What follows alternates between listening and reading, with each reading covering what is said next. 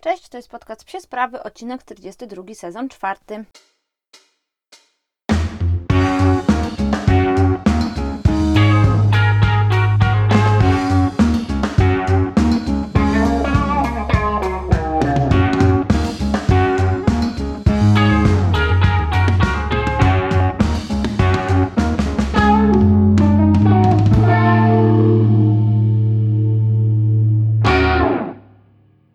Przychodzę dzisiaj do Was z nowym odcinkiem. To początek długiego weekendu, więc mam nadzieję, że ten odcinek, ten podcast umili Wam może podróż w jakieś miejsce, może właśnie będziecie odpoczywać gdzieś na odludziu z Waszymi psiakami. A może po prostu siedzicie w domu, y, odpoczywa, odpoczywacie, nadrabiacie zaległości i chcecie posłuchać y, czegoś propsiego, no więc zapraszam Was do tego podcastu. Na pewno dzisiaj y, usłyszycie wiele ciekawych informacji o życiu z psem w mieście, bo właśnie dzisiejszy odcinek będzie jakby zakwalifikowany do tego bloku, czyli pies w mieście. E, tak jak Wam mówiłam w odcinku 40, teraz odcinki będą dzielone na takie bloki. No i to jest drugi odcinek, e, który właśnie przygotowuję według tego schematu. E, oprócz tego na pewno jesteście ciekawi, co u nas słychać. Zasadniczo teraz mamy taką końcówkę sezonu flyballowego i dosyć intensywne przygotowanie do Mistrzostw Polski, które odbywają się na koniec września. E, no ale, ale mieliśmy ostatnio zawody w Poznaniu, organizowane przez Dzikie Gziki i z wielu względów były to dla mnie takie przełomowe zawody, chyba jedne z najlepszych, jeśli nie najlepsze ever, odkąd startuję, bo rzeczywiście były to zawody, w których Lemi już biegał tak jako taki pełnoprawny pies flyballowy. Poszło mu świetnie, bo wiem, że pytaliście o to. Lemi e, przebiegał naprawdę bardzo, bardzo dużo meczy. Na początku y, puszczaliśmy go tylko na takim torze, na którym, na jednym z torów, na którym się czuje lepiej. Potem przetestowaliśmy i okazało się, że na drugim też sobie świetnie radzi. Naprawdę jestem z niego bardzo dumna.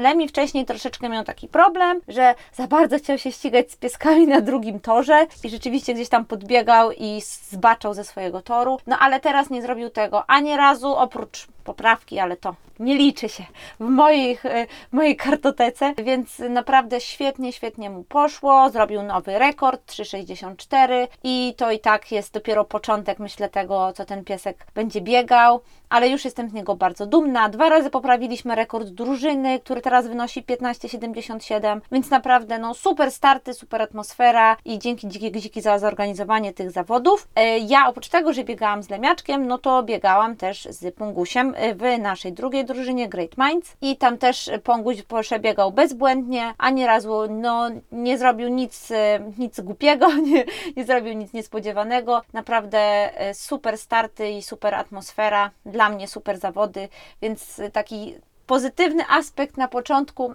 tego odcinka musiał się znaleźć i to właśnie był ten aspekt, jeśli chodzi o zawody w Poznaniu u dzikich gzików. No i pytacie teraz, jakie plany? To trochę już powiedziałam na początku, że właśnie się szykujemy do Mistrzostw Polski. Ja też mam taki intensywny okres w pracy, w którym przygotowuję no, takie najważniejsze wydarzenie, którym się zajmowałam przez ostatnich mm, kilka dobrych miesięcy. Więc y, na tym Instagramie też ostatnio trochę mniej treści, ale dzisiaj jedziemy sobie na dwa dni na działkę do mojej cioci i wujka, więc mam nadzieję tam coś podogrywać, jakieś treści dla Was i może coś nowego pojawi się na storiskach. No dobrze, y, to teraz przechodzimy do głównego tematu tematu tego odcinka i dzisiaj y, odcinek w bloku o życiu psa w mieście i będziemy mówić trochę o mijankach. Ale może zaczniemy tak ogólnie. Tak sobie ostatnio pomyślałam, patrząc po tym, jak moje psy spędziły jakiś tam weekend na wsi u mojej babci, gdzie miały kurczę, po prostu niesamowity areał do biegania, y, czy jak spędzają ogólnie gdzieś czas w takich, wiecie, no po prostu w domach z ogródkiem, tak można powiedzieć, no to tak sobie pomyślałam, że pewnie większość z psów wolałaby mieszkać na wsi. Wolałaby nie mieszkać w mieście, w tym sensie, że nie mieszkać w bloku, w otoczeniu tak wielu bodźców, w otoczeniu tak wielu różnych psów, ale też różnych zagrożeń. No, przede wszystkim to nie jest też tak, że te, ten mieszkanie na wsi, mieszkanie w domu jakby warunkuje to, że to jest od razu dobre mieszkanie, natomiast na pewno ułatwia gdzieś tam kontrolę nad bodźcami, ułatwia takie zapewnienie psu spokojnego w miarę mm, życia, no bo nie musimy się wtedy martwić tak naprawdę o zbyt wiele czynników, na które nie mamy wpływu. Możemy trochę lepiej zarządzać tym czasem naszego psa, jeśli tak można powiedzieć. No ale mieszkamy w mieście, dużo z Was, którzy mnie tu słuchają, mieszkają w mieście, mieszkamy w blokach, mieszkamy w domach w mieście, mieście, mieszkamy w centrum miasta, na obrzeżach. No i to nie jest też żaden koszmar. I ja też y, jestem ostatnią osobą, która powiedziała, że pies męczy się w bloku, no bo zapraszam czasem, słuchajcie, obczajcie na Instagramie, jak moje psy się męczą w bloku. Po prostu da się wszędzie, w każdych warunkach zapewnić psu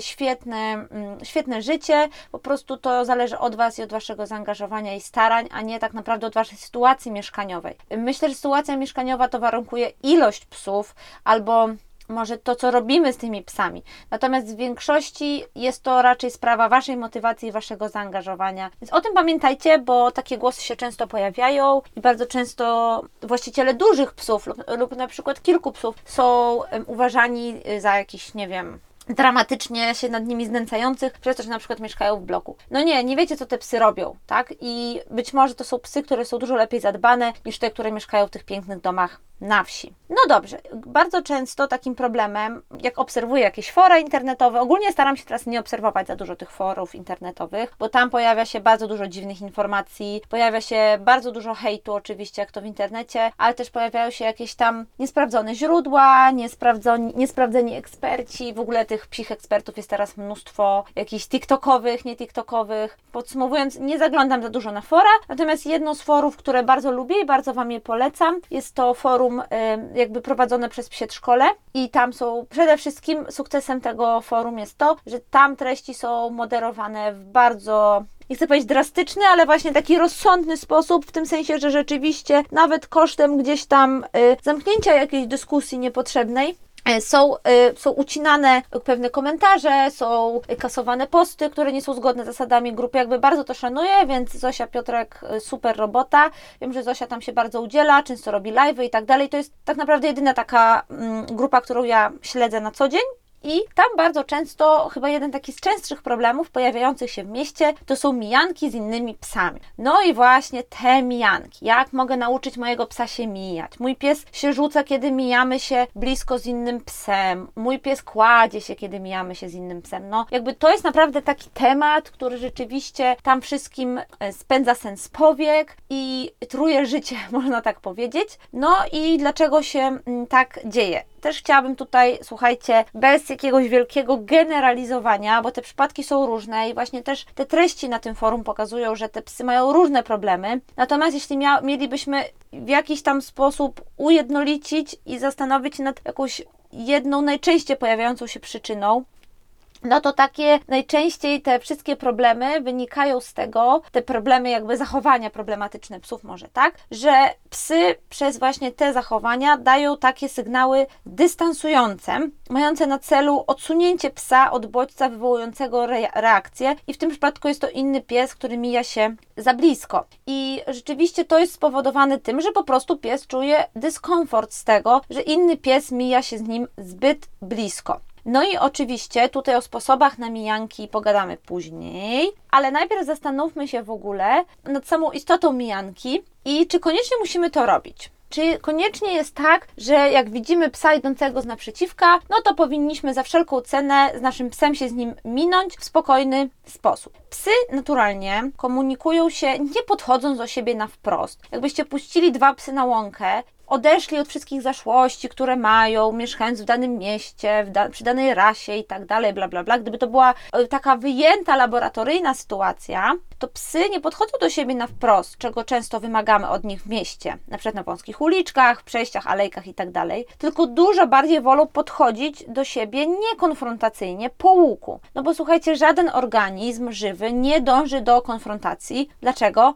Bo konfrontacja kosztuje. Konfrontacja kosztuje energii, kosztuje jakiegoś tam zaangażowania, a w naturalnym środowisku wszystkie organizmy dążą do tego, żeby tej energii jak najmniej spalić, żeby nie musieć jej jak najwięcej nadrabiać. To są takie trochę bardzo gener duże generalizmy, natomiast chciałam Wam wytłumaczyć, dlaczego my y, często tak mówimy, o ten pies jest agresywny, ten się zachowuje agresywnie. No te psy nie chcą tego, to nie jest tak, że one są z natury agresywne. Zdarzają się psy, które oczywiście mają gdzieś tam jakieś podłoża agresji natomiast w większości są to zachowania dystansujące, które mają odsunąć ten bodziec. Chciałam Wam powiedzieć, że bardzo, bardzo dużo, jeśli chodzi o obserwację psich zachowań i komunikacji, dały mi zajęcia y, spacery socjalizacyjne, na które chodziłam z Karoliną dogłębnie. Karolina 100% kojarzycie, bo to już znana osoba, jest tutaj w y, środowisku psim internetowym i y, jak Lemi zaczął jakby tak troszeczkę się stresować właśnie w tych mijankach z psami, no to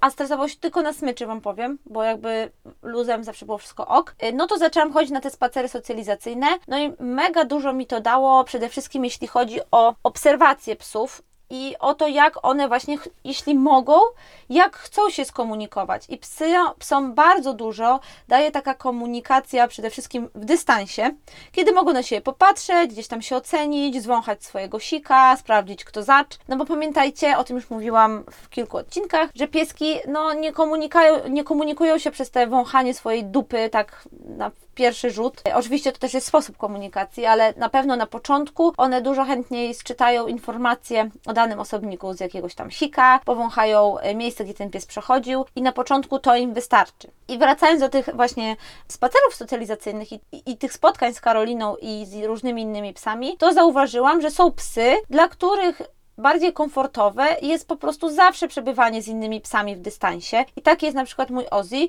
który nie ma już żadnego problemu z psami w dystansie i przez to skończyły się też jego problemy z psami gdzieś tam blisko, bo po prostu opanował sobie te emocje i pozwolił sobie gdzieś tam odpuścić.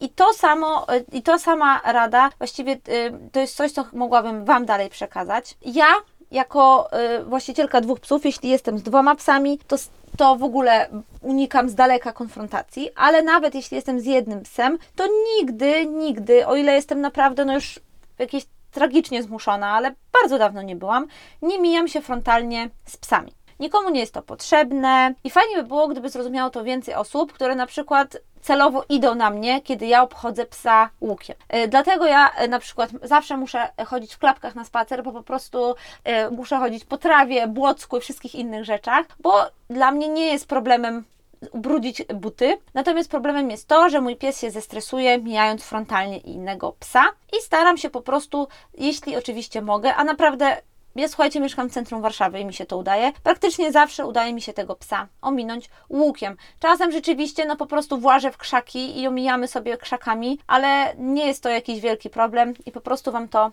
polecam. Spytacie, no okej, okay, fajnie, Fajnie, że tak można sobie pójść łukiem, to jest rzeczywiście super sposób, nie jest nic odkrywczego, nic ważnego jakiegoś takiego też tutaj nie odkrywam, żadnej Ameryki. Natomiast pytacie, jak mijać psy? Przede wszystkim ja uważam, że bardzo często w różnych miejscach, w różnych przedszkolach, w różnych szkołach mamy taką naukę takiego mechanicznego mijania psów. Czyli widzimy właściciela, opiekuna z psem, y, z smaczkiem w dłoni i psem przyklejonym po prostu do tego smaczka, mijającym psy na centymetry i to jest taki, taki obrazek, że mm, ale psy się super mijają, tralalala. No, nie uważacie trochę, że ten smaczek odwraca uwagę od realnego problemu. W sensie ja też mam takie, takie awaryjne mijanki dla, z moimi psami, że jeśli rzeczywiście Ozzy albo Lemi, no już widzę, że idzie naprzeciwka pies, no i jest wąska alejka, no możemy, nie wiem, albo wskoczyć do śmieciarki, albo e, wylądować na jakimś, e, w jakiejś, nie wiem, na łące pokrzyw, no dobra, to jeśli mamy rzeczywiście minąć tego psa i musimy to zrobić, to ja też korzystam ze smaczków w jakichś bardzo awaryjnych sytuacjach. Natomiast moim zdaniem tak, takie, takie szkolenie psa w ten sposób trochę przykrywa problem, jeśli on jest. Jeśli pies ma problem rzeczywiście z mijaniem z innymi psami, to warto zidentyfikować przyczynę tego problemu z doświadczonym behawiorystą. Zwykle te bodźce dystansujące pojawiają się wtedy, jeśli rzeczywiście pies się boi, jeśli jest to dla niego trudne i po prostu jest zestresowany w tej sytuacji. Wtedy musimy po prostu pracować nad tym, żeby pies y, no, przestał się bać, brzydko mówiąc, i żeby postanowił jakby pracować sam też nad tym lękiem. To tak brzmi trochę, wiecie, jakbym tutaj bardzo uczłowieczała tego psa, ale to trochę tak jest, że musimy temu psu dać możliwości samemu radzenia sobie z tym lękiem pod naszą opieką. E, Na przykład Ozzy nie mijał się w komforcie, bo bał się psów. E, I bał się, słuchajcie, bał się ich bardzo długo i bał się różnych ras. Bał się oczywiście najbardziej dużych psów, e, małe trochę ignorował, ale też na przykład jeśli niego szczekały, no to on też nie był im dłużny. I rzeczywiście mieliśmy problemy z tymi mijankami.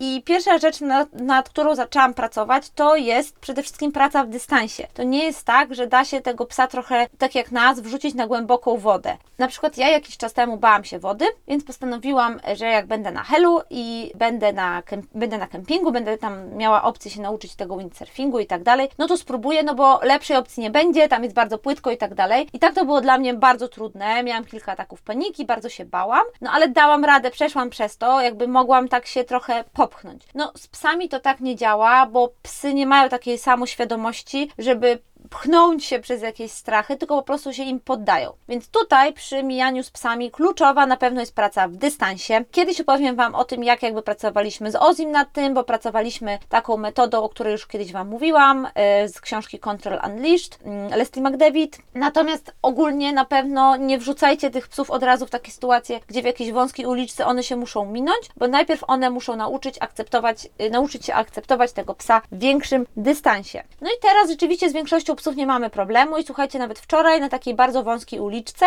rzeczywiście szedł piesek, widziałam, że Ozzy tam mi go pokazuje, jest trochę zaniepokojony, ale powiedziałam mu, że wszystko jest ok, mieliśmy nasz przećwiczony schemat, on mi pokazał tego psa, ja go nagrodziłam za to i przeszliśmy obok niego spokojnie, a odległość od niego wynosiła, nie wiem, może ze dwa metry. Więc jak widzicie, da się nad tym pracować, jest to ważne i myślę, że nie można tego problemu zostawić bez opieki. Natomiast w codziennych sytuacjach, zamiast mijać się z tymi psami na nos w nos, może warto po prostu trochę ubrudzić buty, zmoczyć stopy, ominąć je po prostu łukiem, bo tak waszemu psu będzie łatwiej. No dobrze, to już jest koniec tego odcinka. Y, Dzisiaj chciałam Wam tylko zajawić ten temat mijanek i raczej opowiedzieć o nim bardzo ogólnie, dać taką podwaliny pod to, co będziemy mówić w kolejnych odcinkach. Mam nadzieję, że podobał Wam się ten odcinek. Jeśli tak, to dajcie jakiegoś lajka na Instagramie, y, polubcie nas na Spotify'u. Jeśli macie jakieś pytania, no to zapraszam do kontaktu. Pa!